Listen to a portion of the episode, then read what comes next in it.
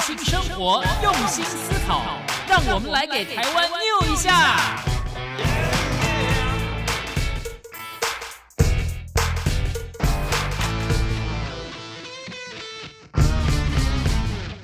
打开收音机，收听健康知识家，可以消耗一大卡。欢迎来到黎慧芝主持的《健康知识家》。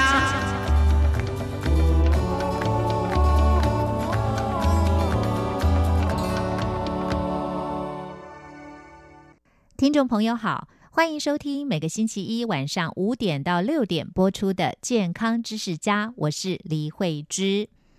健康知识家希望从关怀全世界人类健康的角度出发，介绍大家实用的保健知识、医学常识，获得身心灵全面的健康。今天的健康知识家为听众朋友安排的是特别专访单元，访问到特别来宾是亚东医院精神科主治医师陈俊林陈医师，要跟大家谈有关精神疾病的相关话题。现代社会压力大，使得很多人身心呈现不安稳的状态，身心是互相影响的，心理上的健康重要程度绝对不亚于生理健康。精神疾病如何定义？有哪些征兆？该怎么样预防治疗？一般人又该如何面对精神病患？应该以什么心态跟他们相处？这些相关的话题，在节目中会有深入的观察分析。好的，音乐过后，我们就一块来收听今天节目的这段访谈。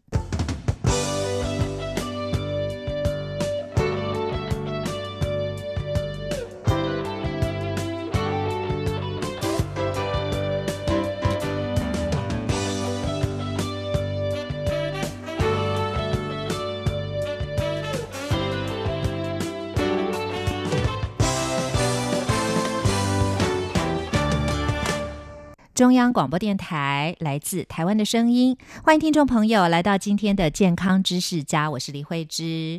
今天节目呢，我们要为听众朋友探讨精神病相关的议题哦。那么很高兴访问到的特别来宾，相信听众朋友如果长期收听我们节目啊，应该对他有印象的。他是亚东医院精神科主治医师陈俊林陈医师，欢迎陈医师，陈医师您好，主持人好，各位听众大家好。是最近。蛮多的案例哦，可能跟现代社会压力大也有关哦，社会形态的转变嘛。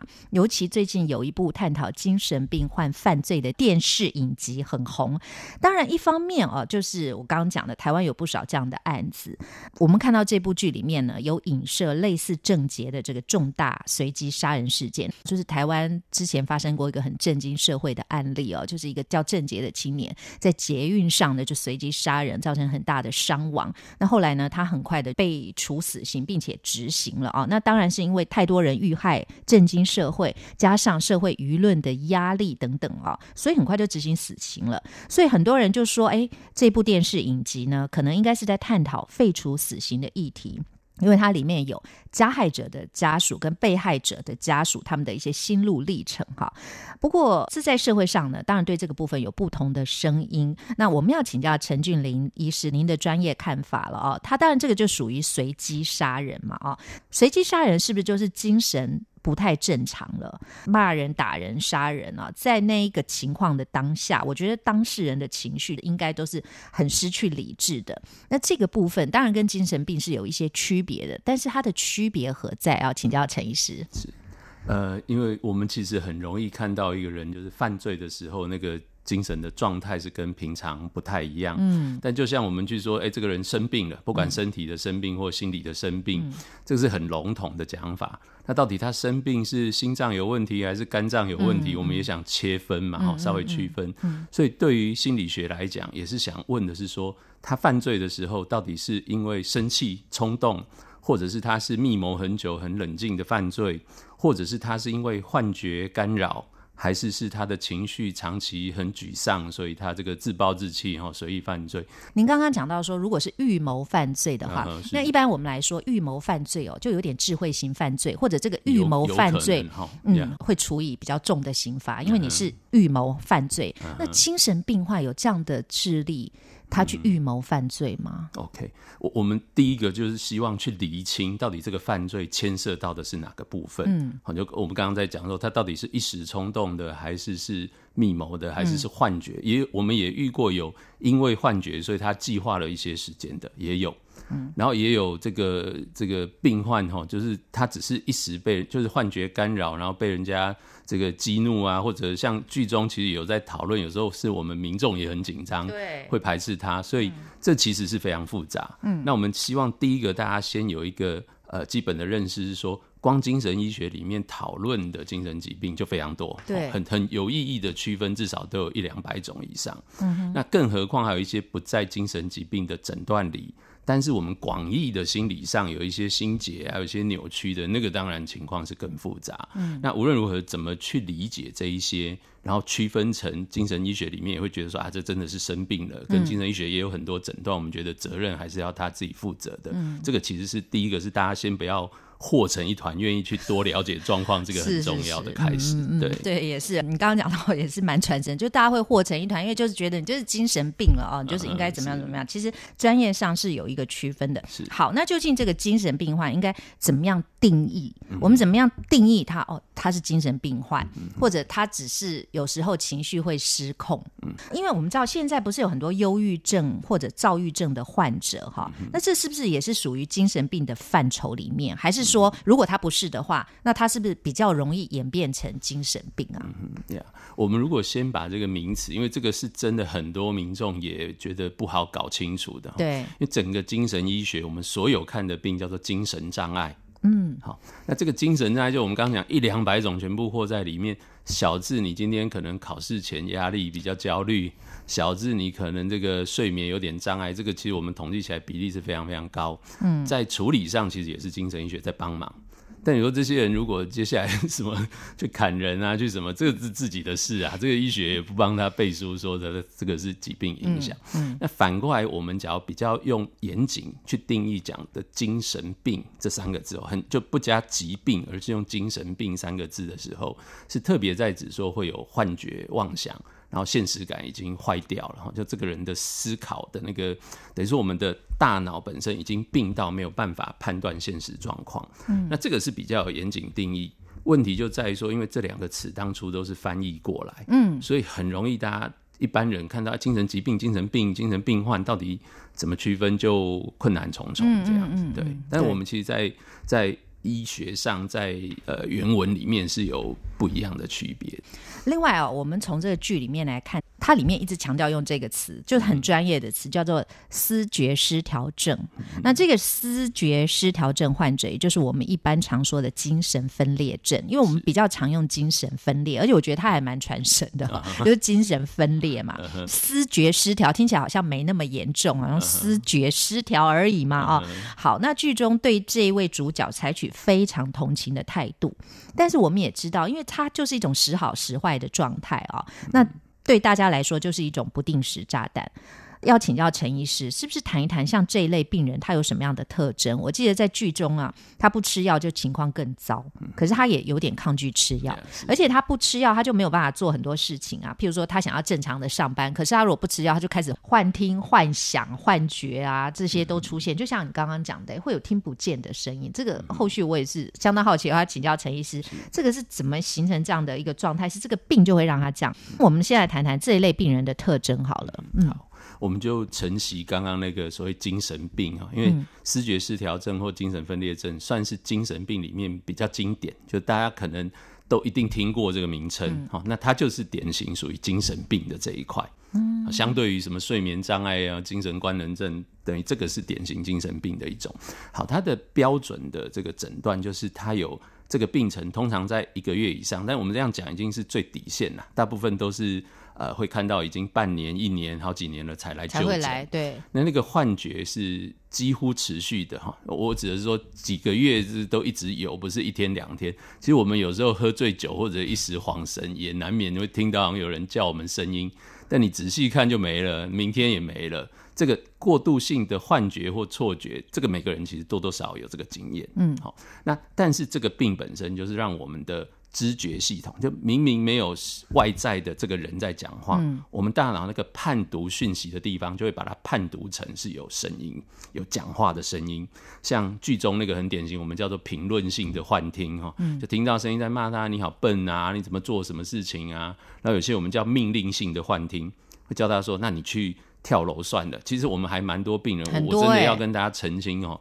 大部分的病人其实是乱自己，不是乱别人的。就那个，我们还比较怕病人听到的是那种叫他去跳楼，他也不讲，然后就跳了这样。很多的幻听其实是伤害自己的。那当然里面就会遇到有一些是命令他去伤害别人的幻听。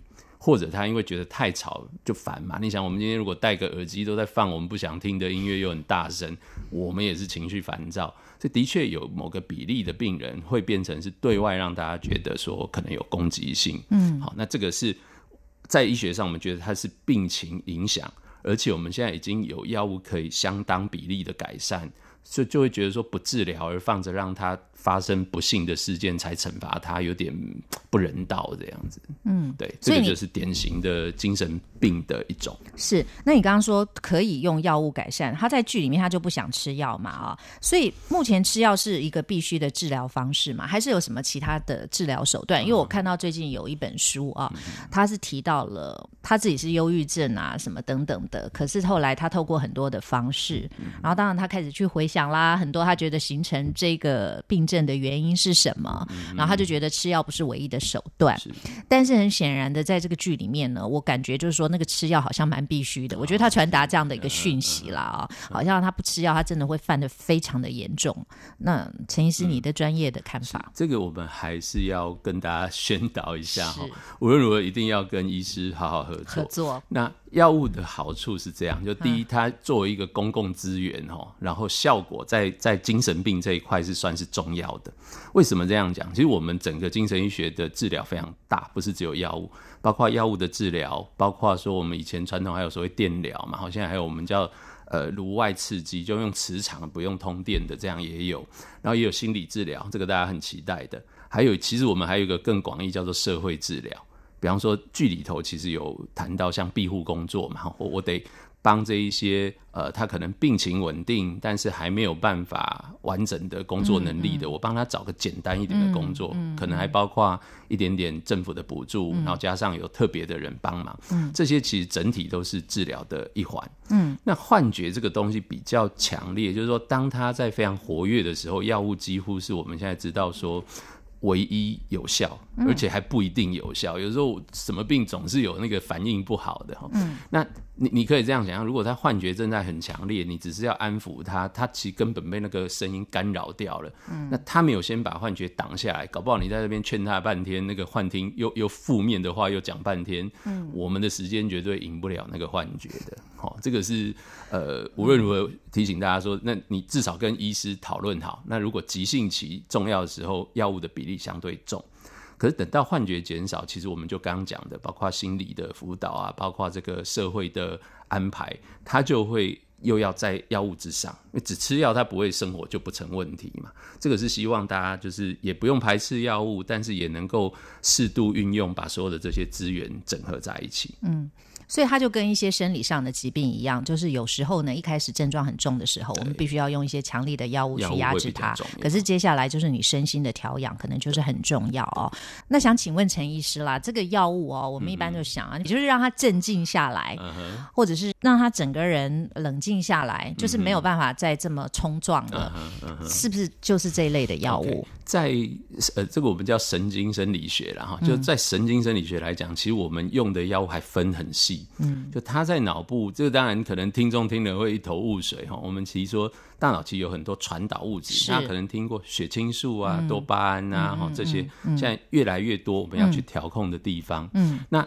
比较主要跟抗幻觉有关，其实多巴胺的系统。嗯，然后比方大家可能很熟悉，说抗忧郁就是调血清素的就很重要。嗯，那比方说传统我们讲的镇定剂哦，真的要让一个人就是睡着啊，这个哦就是放松嗜睡，那个其实又另外一个叫 GABA 的系统，所以都会搭配但是抗幻觉绝对不等于说我只是为了让他睡着而已。嗯，但在不同阶段真的会不一样。老实说，比方说剧里头那种比较正在激动，我们当然除了抗幻觉的药用之外，也会适度用镇定剂，免得在急性期出事。可老实说，其实过了那个急性期，我们反而不希望他太嗜睡，因为那对他的不好生活功能是干扰嘛。那反就是那个时候是应该以说他的幻觉用的药量可以控制。但是镇定剂越轻越好，能够用到让他就是晚上睡饱很重要，这个倒是宣导一下。因为常常他睡眠不足，有可能病情容易复发。那反正我白天就不要让他在太强的镇定剂睡觉，好，就只要让他能够清醒，幻觉少，然后去尽量恢复工作。这个真的是要。提醒大家，就是也大家还是遇到同一个困难，就一想到精神科要又和成一团。对，真的和成一团。因为我们以前的概念，大家就觉得就是让他昏睡，而且你会觉得精神病患好像每个就是让他昏昏沉沉的，就是在那样一个状态，会让他睡着。反正这样子他可能就不会作怪。急性期有时候有点这种感觉。对对对，但是其实刚刚陈医师你的讲法就是说，他头脑清楚，嗯，其实他反而就不会这些症状什么，反而会比较好，比较有利。其实这个就是。一以贯之啦，就是我们一般人也是一样啊。一个人神志清楚、精神好啊，睡眠好，吃的很正常，应该就是身心状况好的时候，比较不会做一些出轨的事情了啦，对不对？应该是这个样子啦。好，那刚刚讲到这个药物治疗，那还有一些心理治疗，这是比较后期的啊。像催眠哦，也是一个现代人很喜欢尝试的。我就想到，因为你刚刚讲到说，哎，心理治疗，那催眠。会不会也是一种可行的方式，或者是说，因为你知道有些人也不太赞成，因为可能每个人的看法很多都不一样嘛。那有的人又进入深层睡眠哦，也许可以唤醒他什么记忆啊。当然，这个可能是比较专门的一个治疗方式啊。我不知道陈医师对这样的治疗方式你有什么看法？催眠也分很多学派啊。那我我只能这么说，是说。也有比较跟医疗的系统合作的催眠的方式，嗯，那也是要挑病人。比方说，有些病人他是会不会怎么样都催不了？对，呃，也有，然后有的其实那个我们在诱导的过程，他就不容易进入那个放松状态。对，那比较医学有关的这个模式，台湾其实也有引进这样的模式，就是说，它其实，在诱导你放松的过程中，哎，可能你本来很容易对人焦虑啊，可能你本来有很多这个很介意的事情，在放松的状态下去诱。导你对那个部分改变一些认知，嗯，好，那那个部分其实我倒是非常支持，嗯，那有一些这个尤尤其幻觉的状态进入催眠，一般我们还是觉得会比较要小心啦，嗯，因为他进入那个有点半恍惚的状态，反而他的理性搞不好更难去跟那个幻觉抵抗，所以我我是建议大家第一个绝对要找专业的人讨论好，然后真的要配合病人状况，我们常会遇到就是。不适合，但是有一些病患或家属好像因为知道那个方法，就觉得别人好的他就一定适用。这个其实还是要适度区分。但催眠的确已经用在像我们刚刚讲，说它其实。不是这个幻觉的问题，但用在焦虑啊、止痛，其实也也在开始在运用这个方向。嗯，对，我相信应该可以有止痛，因为你转移了，就是那个人在放松，然后整个专注到另外一个地方，那个是可以有很多运用。对，所以其实陈医师也告诉我们一个重点，就是你要找专业的医师，当然要很棒的医师，然后针对你每一个人不同的状况去做专业的分析设计，适合你的疗法。啊，这很重要。那刚刚我有问到陈医师，就是说。躁郁症跟忧郁症的患者，这个就不属于精神疾病嘛？它就是精神障碍，对不对？你刚刚的解释应该是这样子吗？忧郁症基本上不是。那躁症有一些状态下，因为它整个嗨到那个连幻觉都出来了，所以它会阶段性的会符合到精神病的状态。是。那这两种疾病有没有可能会演变成真正的精神疾病？你刚刚说躁郁已经有一点了，那忧郁有可能吗？呃，诊断上我们还是切分开的，但是在阶段性，比方说有些人忧郁到真的很严重、很严重的时候，他会开始听到幻听，然后开始骂他，而且就责怪他的，因为跟那个忧郁的自责跟那个忧郁的好像低自信常常是一致的，所以他会阶段性的有幻觉的情况是有，比例不高，但是是会有的。那这个跟长期的精神病当然又不太一样，嗯，所以呃，尤其我们真的觉得。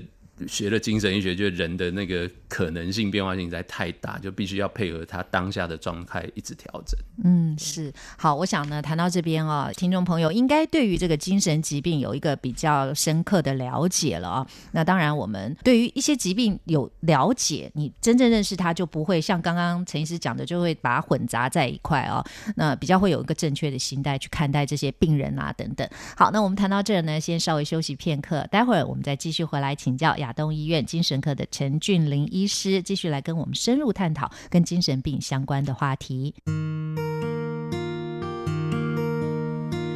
无限的爱向全世界传开，永恒的关怀来自台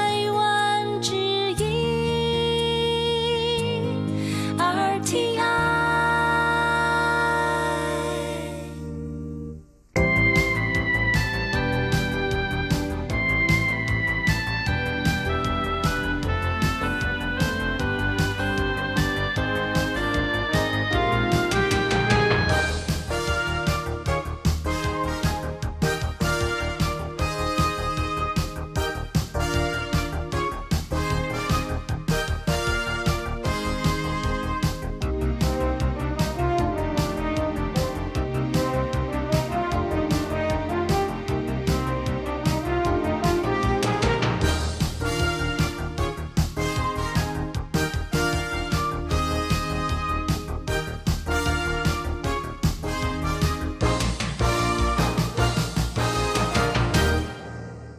中央广播电台。台湾之音，欢迎听众朋友继续的回到健康知识家，我是李慧芝。今天节目我们非常高兴访问到的特别来宾是亚东医院精神科主治医师陈俊林陈医师。那今天呢，跟大家深入探讨精神疾病这一块大家很关注的话题，因为最近实在太多这种案例了哦。我想跟社会形态的转变是有关的，而且现在资讯太多太复杂了。那每一个人呢，在很劳累的情况下都已经承载不了了啊！那再继续这些乱七八糟的东西，其实塞在脑里面是很麻烦的一件事。就是一般正常的人，我觉得都要一个身心的调试，不要有太多这种负面的或者乱七八糟的东西进来，这个自己要注意的啊。那想请教陈医师，就是说精神病的成因到底有哪些？因为很多人还是想要从源头去想这个问题，很多人想不透。譬如说，一个家庭里面有很多的兄弟姐妹，可能其中一两个有。或者你的哪个姻亲或者哪个什么亲戚有，可是有时候也很害怕。譬如说，在剧里面我们也看到，不要说看那个剧啦，我们一般也会就觉得说，当你要论及婚嫁的时候，你总是会希望看一下对方的家里面。哦，当然，我觉得家世清白比什么富二代要重要。但是最重要，大家可能还会觉得说，身体健康也是一个考虑的要素吧？可能会看看你们家有没有些什么遗传性的疾病。那很多人觉得精神病是。可能会有遗传因素的，是吗？目前为止，其实我们广义所有的精神疾病哈，都还没有抓到很明确的基因。就是说，像我们有一些疾病是单一基因遗传，哦，小孩子就一定会有的。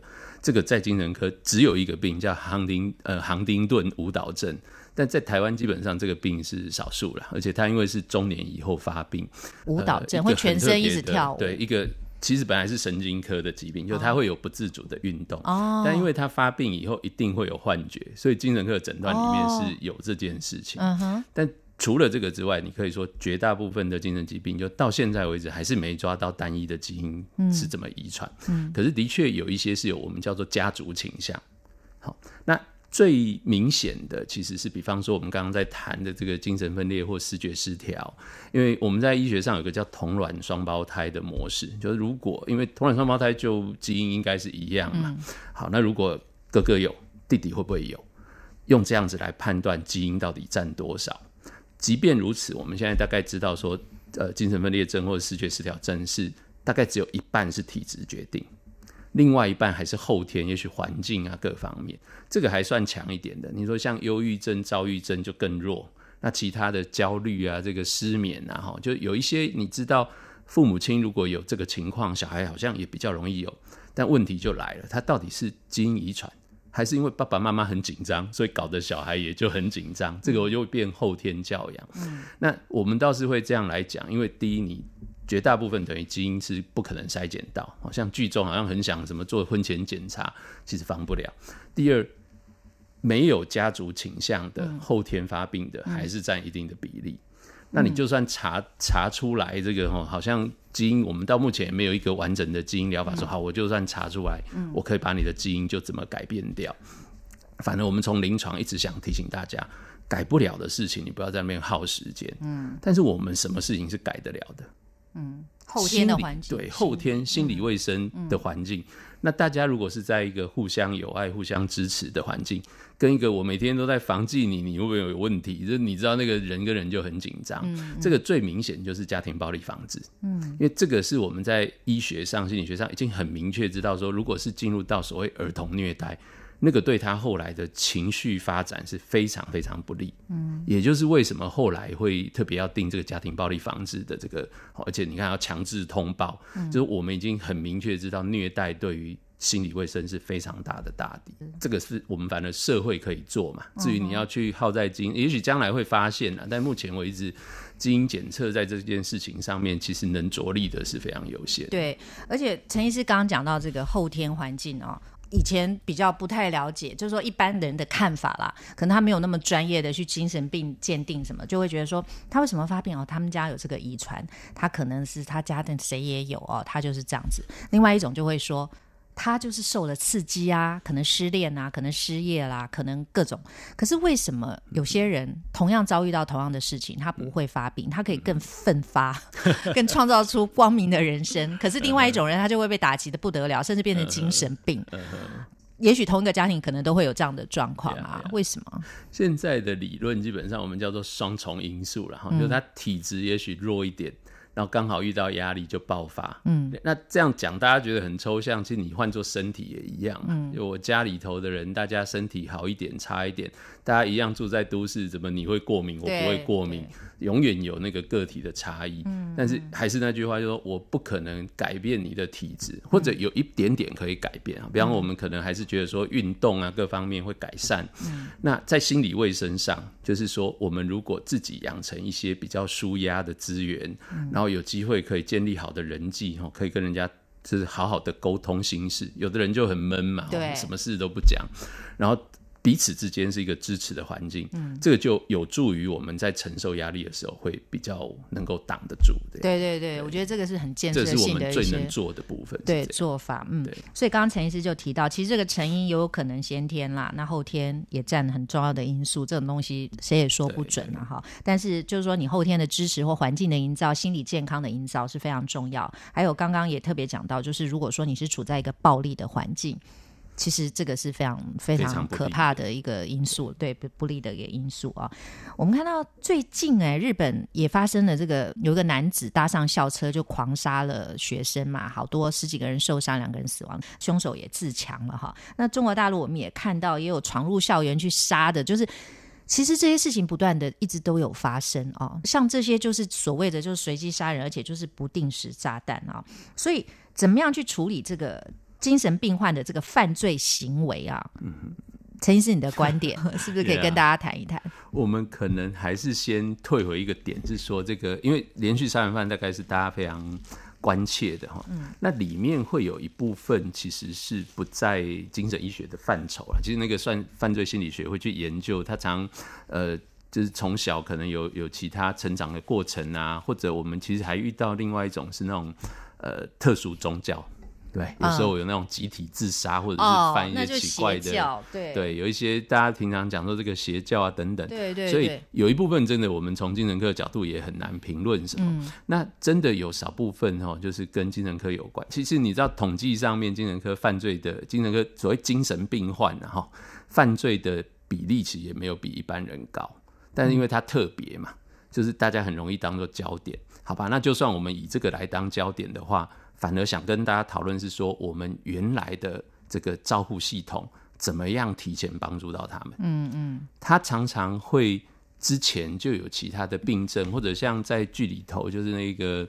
呃，很想当导演的那个，对，他当然一定有前因后果，而不是突然一天才发生。比方他是用闯入幼稚园，虽然没有出人命，然后，但是就是说闯入幼稚园造成大家的恐慌等等。笑，对啊。然后其实他去幼稚园哦，好像就是其实跟小孩子处的也那那就他的每个人的幻觉不同哦，幻觉不同。对，我们也遇过很可爱的幻觉的，就是说其实是。呃，大家当然会看到都是极端的负面的，但是其实是各形各色都有。那这一块是说，我们怎么样在前端的医疗或者社会，大家就够了解。可以早点处理，嗯，反而他可能比那一些所谓比较呃刻意犯罪的那种还好防范一点，因为你前面总是知道他有一个疾病可以处理的，嗯对。那这个就牵涉到我们整个社会，包括说台湾其实还好，还有所谓健保的资源，嗯，但是除了生病了进入到健保之外，我们整个社会大家有没有更好的？制度，然后大家也愿意接受一些所谓心理辅导、心理咨商，嗯，还是每个人都觉得我没事，一定都别人的错，嗯，那这样就比较难做前段大家的心理卫生的促进，嗯，对，那这个如果做得好，制度上健全的话，应该比例就会少很多，哈，就是他纯粹因为精神疾病，然后又不好控制而发作才去出事情的那个比例才能够下降。嗯，反过来，如果我们的医疗资源，因为很多我们的精神病患也是经济弱势嘛，你越没有保险资源，越没有社工帮忙的时候，他可能越没有资源去。就算他其实家人愿意带着他就医，他没有那个经济的资源，就会越难。嗯，对。对，所以陈医师也告诉大家，反而就是还比较好防范一点，还算他前面一定有个病程是可以去是可以注意到的，对，所以要注意了哈。所以一般人应该怎么样来看待精神病患？我们的心态应该怎么样哈？比较正确心态，然后怎么跟他们相处？因为大家都觉得把他们关起来就好了，因为就是会觉得非常的 害怕，那就是反正眼不见为净，你就不要出来哈。所以某些情况下，隔绝是不是一种必要方式？不过我想陈医师也提过，就是一定是很严重的状况。就可能是需要隔绝，可是到底应该怎么相处？嗯哼嗯，大家可能会在生活周遭哦，有时候就会看到一些看起来奇奇怪怪的人这样哦。那原则上，我们当然还是提醒大家说，就是怎么样用平常心啦。嗯，因为大部分情况下，他们可能是被自己的幻觉所困扰，也不见得会会妨碍到你哈。那如果可以有一点点余力的话，是说可不可以？鼓励他的家人帮他，嗯，的确，我们只要素昧平生，你要帮这个事情真的是很困难，嗯。那大家用一种不排斥，但是去鼓励家人帮忙，这个我觉得对于家人来讲会比较重要，嗯。因为很多时候大家很像剧中其实一直在探讨这个问题，就大家对这样的病患如果是排斥的，家人常常更难插手，嗯。因为家人也是人嘛，也是脆弱的，那他也更害怕，然后很想让这个小这个小孩子或者就这个这个病人就是被。呃，隔绝在家庭之外，好，这个情况，病人一旦孤立了，他发生什么事，反而是没有人可以照顾。嗯，那这永远是两难。我们大概做这么久，知道说每个人都有恐惧，很想把自己保护好，但是怎么样让适度的有这个包容跟接纳的这个过程，哈，才能够让这样子的病人，反而在一个呃社区家庭里面有足够的资源。可能这样才是风险最小的，这个我觉得是大家得呃慢慢去随着社会的进步要去培养的一个过程。嗯，所以一般人的观念可能也要改变，或者是说有时候。可能要比较宽容一点，但是也许你可以有适度的谨慎啦。就像你看，我们一般的社区，你说之前不是也有个新闻嘛？可能只是那些是没有伤害的，只是可能智能比较低落一点的小孩要到这个社区，可能整个社区都会反弹。那这时候你就会觉得也有点难过，就说哎，他们可能就没有地方可以去，而且他们是比较没有伤害性的，对不对？可是整个社区还是会觉得有担忧。那你说像精神病患，那这是比较有攻击性的。你说要叫大家都全然没有任何的防。范心哦，就是比较难，所以就就像刚刚陈医师讲的，希望就是说整个社区团体或者家属啊，什么都能够建立一个比较让大家安心的防护网。嗯，可能这个比较重要，可能政府啦、相关单位啊、什么卫生医疗机构，我觉得这个可能都要努力哦。那当然，我们知道现代人的压力很大，再加上啊，现在对于这类疾病不像以往这么样的避讳哦，所以这个房间我们看到身心科诊所真的是非常的多，以前绝对看不出来这些东西啊，但是现在很多了。但是我认为每一个人哦，这刚刚陈医师您有分析啦，就说每个人或多或少都有情绪失调的时候嘛。那自己适度的调试是非常重要。我们刚刚就讲到这个重点。那在什么样的情况下不必神经紧张就看医生？那什么情况下你认为？需要就医了。其实刚刚听你讲，好像大概什么幻听、幻觉出现了一个月，大概就差不多了哈，就要看医生了啦。那还有有些人呢，他现在反正觉得只要我有点不太舒服，我只要觉得怎么样了，我去看看医生。他觉得医生就是万能，反正我去，我可能就好一点。那当然，有的人他心理作用，反正看完医生他就也不药而愈了。你怎么看？怎么界定？你的建议是什么？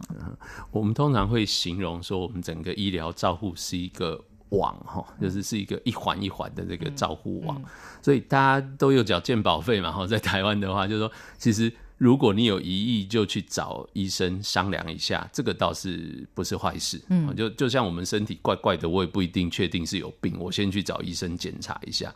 那如果觉得我情绪啊，或者我睡眠，像睡眠是我们一个还蛮好的指标，就是如果你睡眠不对劲，或者你觉得你情绪烦躁，或者你开始像刚刚我们讲的那个听觉有幻听哈，这些你只要觉得怪怪的，你愿意找个医生专找个专业的人商量一下，讨论一下。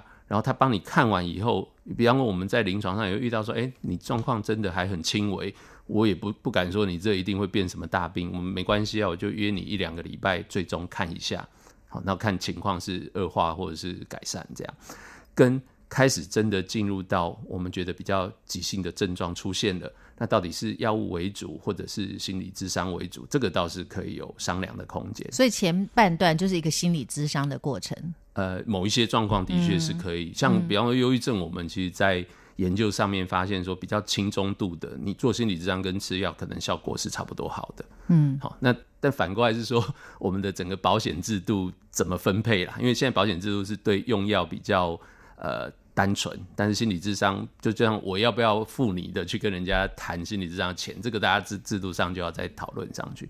好，但是至少我们能够有专业的人去商量这件事情，你才知道说我最这个时间点上最需要的帮忙会是怎么样。那当然，假如你还是很排斥，说我就是不想去医院哦，我们鼓励大家无论如何最轻的时候，你自己有没有资源？就是你有没有可以商量的朋友？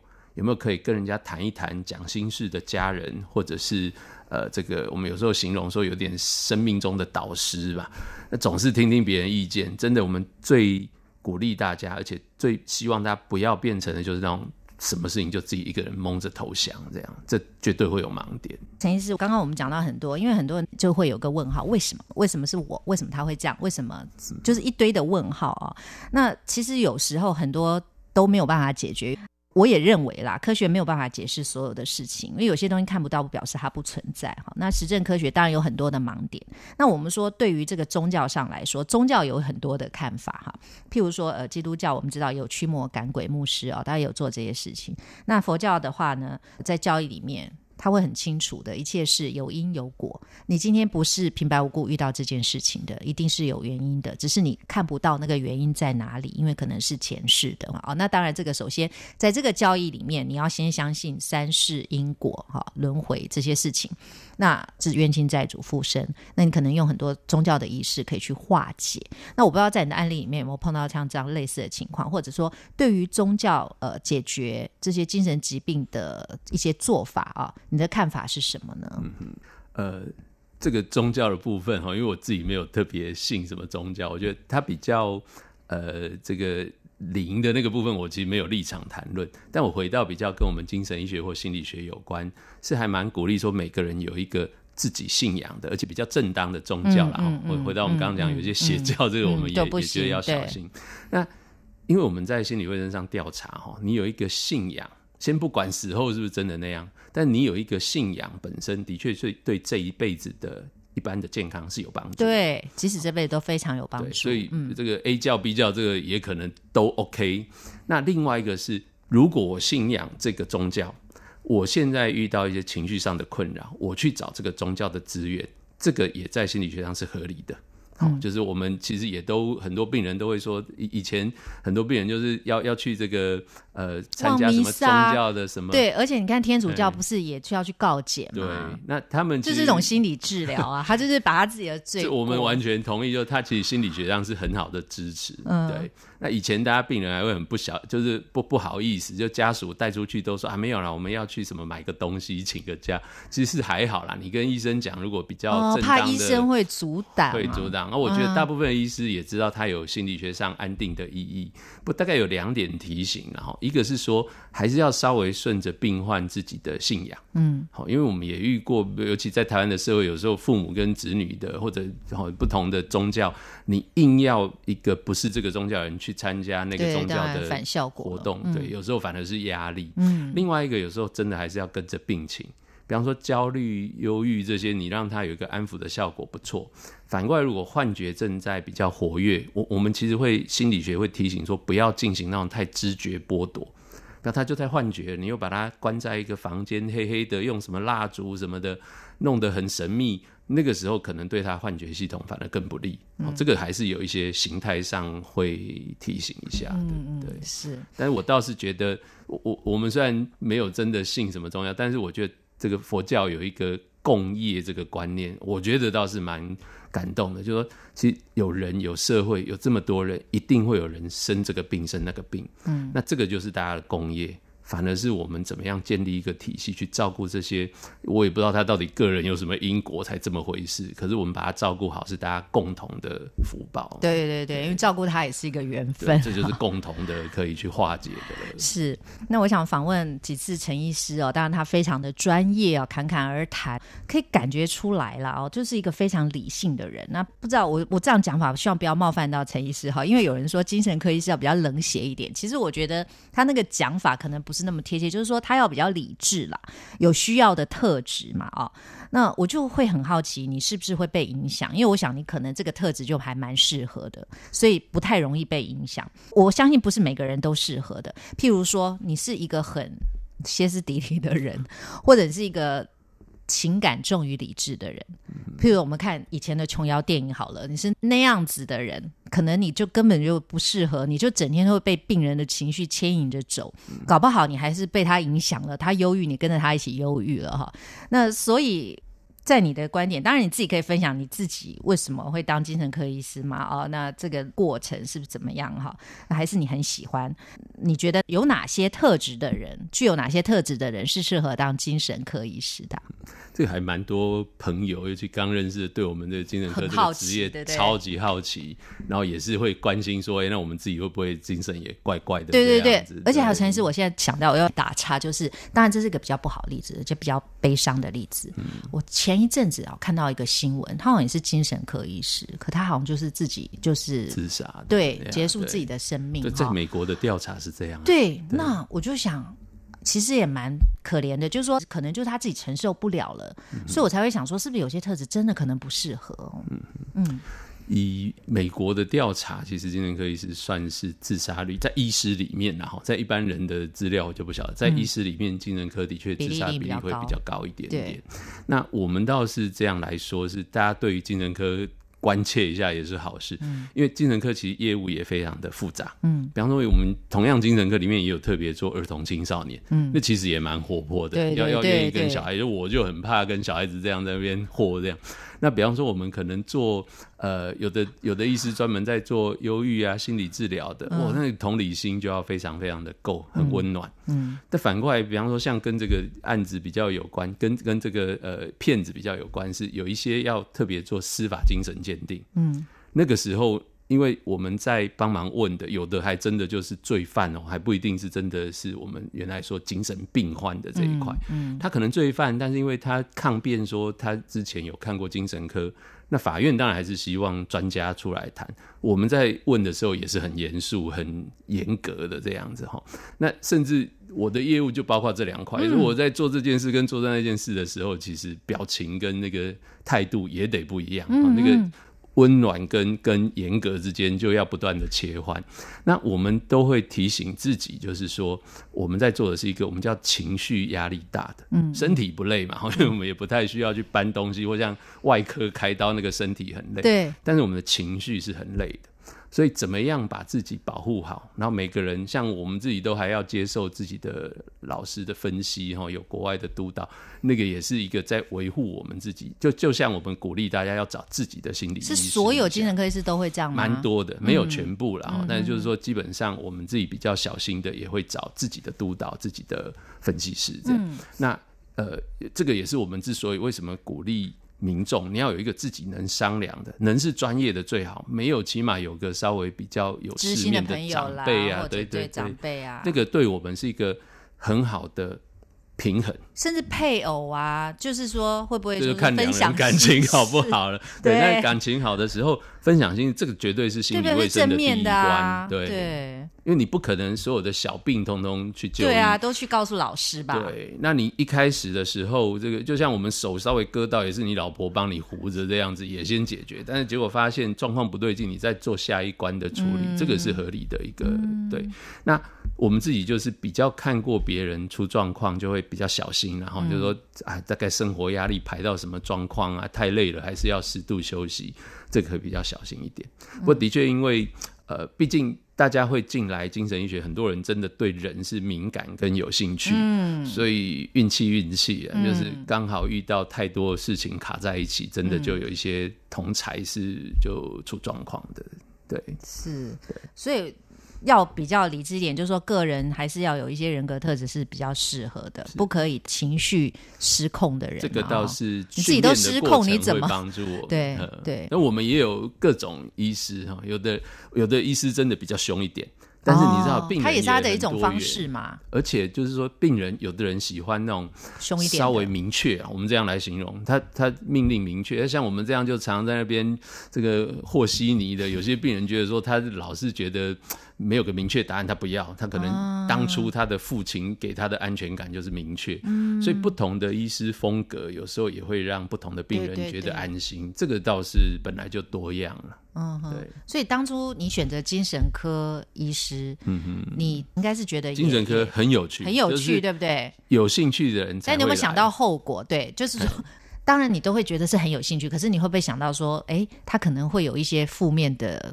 的情况会产生，你有没有考虑过这个？这个已经变成是生涯规划了哈，就说因为我们在医学生的时候，大概会各处去各科去 run 嘛，嗯，那你总会看看那一科的老师们现在怎么样，对你如果看到这一科的老师们不是你想象中的生活，当然就会比较小心一点。嗯，那那时候当然觉得说，哎，精神科的老师们大概是我们觉得。还蛮崇仰的一个方向，就慢慢走上来。嗯，那中间都是磨出来的。我们其实年轻的时候也是很多冲击，也遇过病人自杀的，也遇过病人这个状况不好，然后也有很感动的，也有跟你生活太贴近，朋友出事了，那怎么办？你跟他不是一病哦，是你的朋友。那这些过程。就这个，我觉得就是医师的养成跟经验。对，如果是亲人朋友哈，这个很特别。所以你个人行医经验啊，跟大家做个分享吧。有没有一些最棘手的案例啊？我比较想趁这个机会跟大家分享，是让大家知道说，那棘手的真的讲不完。OK，那温馨的案例，对，吃了药，明明这个药已经好的不得了，然后换了两三种很很这个特别的药物，都还是控制不好的这种棘手的案例非常非常的多。好，那但是我想让大家知道是说。其实适度的处理，绝大部分病人还是好很多。嗯，可是你刚刚讲这种棘手的哦，就是说给他很多很好的药物，他还是没办法好，那是不是他自己本身是一种很顽强的？因为有时候我觉得是自己给自己造成很多状况，是不是自己就很顽强？你不愿意接受，就卡在那。这个比较像剧里面在讲那个病逝感。嗯，就当他自己是抵抗的态度的哈，那的确对治疗是非常不利的因素。这个在医学上很清楚，所以我有时候我们也在想，是不是全国应该教导大家从小就学的不要太自我中心，比较能够听听得下别人的意见的这个哈，这个是基础教育。因为我们也遇过病人幻觉很严重，可是超配合也有，真的我还是想让大家。今天如果听完有个印象是说每个组合都有，对，而且真的每个组合都有，就是幻觉很严重，可是很配合的，跟幻觉不怎么样，但是他就是一定要跟你在那边抵抗半天，结果把事情越搞越糟的也很多。嗯，那我我比较想让大家去感受一下，是因为我们其实，在临床工作中有很多。正面的案例就处理的好，包括我，我其实手边也有当大学教授的，然后也有就是在工作上很很能够稳定下来，然后可以就是在像现在我们有所谓长效针剂啊，然后口服药都很方便，所以有的病人就是隔几个礼拜来打一支针，其他的生活都能够跟一般的人一样。这个这个案例其实非常非常的多，然后一旦他们进入到呃，像我们也有遇过那种病人，我们觉得这个人实在是 认知功能也退化了，什么也退化，可他对他家人的爱，嗯，还是非常好，嗯，还有像刚刚因为主持人在讲说那个宗教哈，嗯，哎，有的病人真的超虔诚呢，嗯，就是他虽然幻觉很多，可是他这个拜拜啊、念经啊什么都非常虔诚。我有时候都在想，搞不好死了以后是他去天堂，我去地狱这样子，对，你刚刚讲到说这个精神病患那个成因哦，嗯。我就想到以前小时候一个例子，国小的时候一个美劳老师，她长非常漂亮，她嫁给一个国中的英文老师，可是因为这个英文老师她是独子，所以她有生儿子的压力，她生了很多个女儿之后。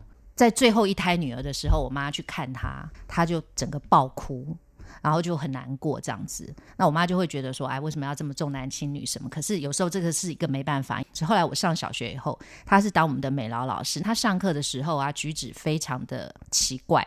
譬如说，她有时候就会很用力的手拍在你的桌子上，然后有时候会突然暴怒，有时候会突然很高兴。但是我们小朋友，你知道都是很乖，以前是对老师是很敬仰的，但是你长大就慢慢觉得说，哎，他真的是怪怪。所以后来回家也有跟妈妈说，老师今天讲了一些什么话，妈妈就会说他因为这个状况可能精神有点不正常。所以这个例子，你刚刚讲到说，很多人他医好了之后，他就是回到他的原来的生活，他也可以过得很好。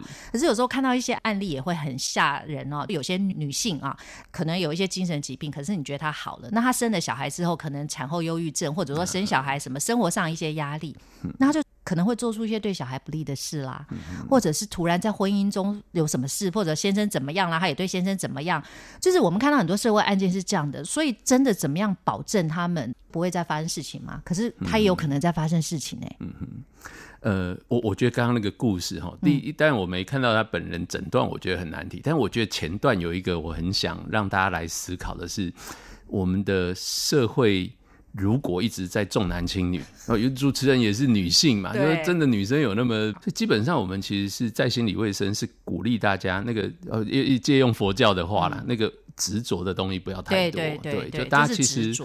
能够然后他其实他也很执着，因为他可能也爱他先生，他就觉得他应该要这样。对，对那就变成说，如果这个婆家也执着，那他又自我要求又高，通常老师们自我要求还蛮高的错，这个其实对心理卫生不利。不管他到底后来是什么忧郁症、躁郁症，这个我们现在当然资讯不够，先不论。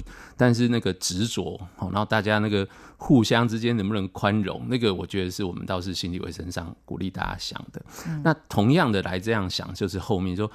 哎，大家不管什么原因，总是可能会生病了。嗯，生病完了以后，多多少少也会有可能要在追踪啊、维持啊，然后状况不对了，要赶快再把这个呃，比方说我可能一阵子好了，我们在医学上也会帮忙把药减量、停下来追踪。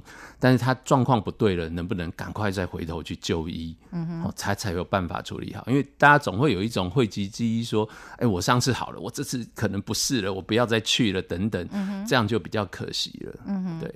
对，的确是这样子哦。那行医至今啊、你的这个心得感想跟体悟哦，我想听众朋友也非常的好奇，因为我觉得当这个精神科医师跟一般的医师还是有点不一样啊。那有些病我们可以很明确的看到他好啦，那医生很开心。譬如说你什么病就好了，可是精神病。你觉得他要完全的痊愈有没有可能？那你自己整个的体悟，行医到现在，你的感觉是怎么样？譬如说，你刚刚也讲很多啦，不要执着什么，这些都是嘛，对不对？嗯，对，因为呃，我我还是先讲最正面的话，是因为呃，我们也有很多病人就好了，就至少我觉得在我看得到的时间点为止，哎，他就没事了，真的也不来的也也不少，嗯，好，但有一定比例，因为慢性，大家会看到的有点抽样误差嘛，因为都看到说，哎，怎么都还在看的，因为有一部分就真的慢性。呃持续在看下来。但我觉得跟这个呃骗子倒是蛮有关，大家可以想，你知道他骗子的片名很有意思。但是我觉得他在呼应他整个剧中，其实不只是那几个病患，包括你看民众有时候一时正义魔人就开始写一堆恐吓的话，然后连连这个律师的家属也要被恐吓，但都戏剧化。但在我们的社会的确存在，就我们每一个人的焦虑跟恐惧一丢出来。就会不知不觉伤害到身边的人，所以怎么帮整个社会是安定的、心情好的、比较正面的，你才有余力互相支持嘛。嗯，因为我们从很真实来讲，如果我是被惊吓的，就像如果今天这个做捷运，然后才刚出那个案子，我也会很怕去关切我旁边那个怪怪的人。但整个社会都很祥和的时候，大家就会好心。你看，大家很多人也是去做很多帮忙别人的事情。这个回到就是说我们。每一个人跟那个恶其实都不远，就在于我们自己状况能不能照顾好，然后彼此能不能互相提携，不然常常我们都在不知不觉做一些伤害到别人的事情。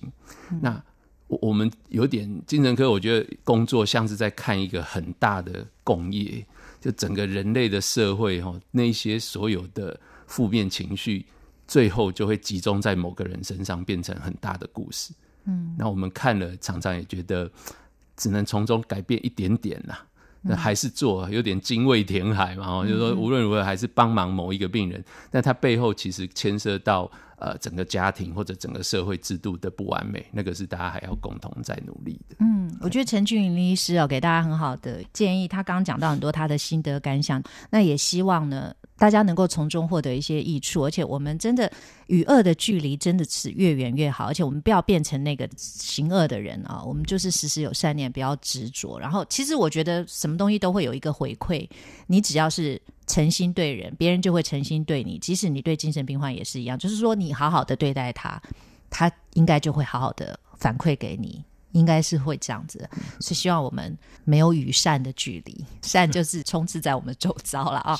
好，那今天非常的感谢陈医师，那么希望以后有机会还能够继续访问到亚东医院精神科的陈俊林医师。非常谢谢陈医师今天跟我们很精辟、很详细的探讨了精神病的各个面向啊，非常谢谢你，谢谢谢谢大家。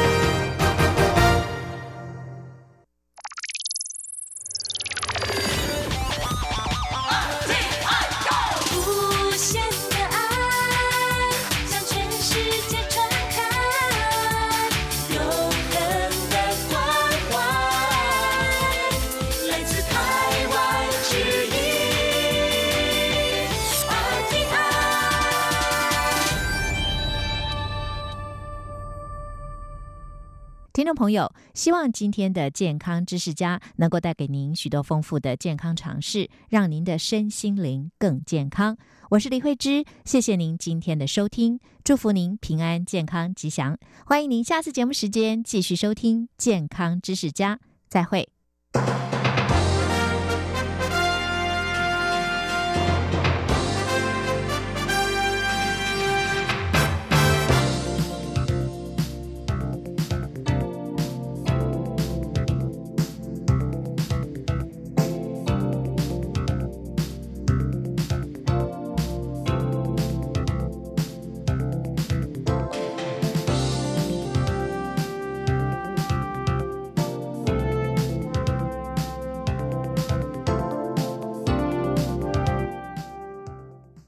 嗨，听众朋友，一年一度的有奖征文活动又要开始了。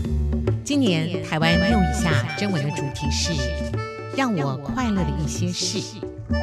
让我快乐的一些事，愿不愿意跟我们分享呢？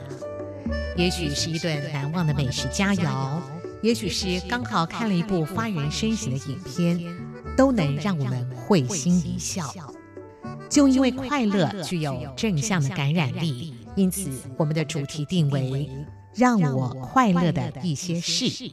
文章内容最多三百个字，最少也要有一百个字哦。来信请寄到台湾台北市中山区北安路五十五号台湾 new 一下节目收，或者请 email 到台湾 rti 五小老鼠 gmail 点 com。再重复一次，台湾 t a i w a n r t i 五小老鼠 gmail 点。C O M 注明你要参加有奖征文活动。我们的活动时间是五月一号起到六月三十号为止。台湾六以下备有丰富的奖品送给您。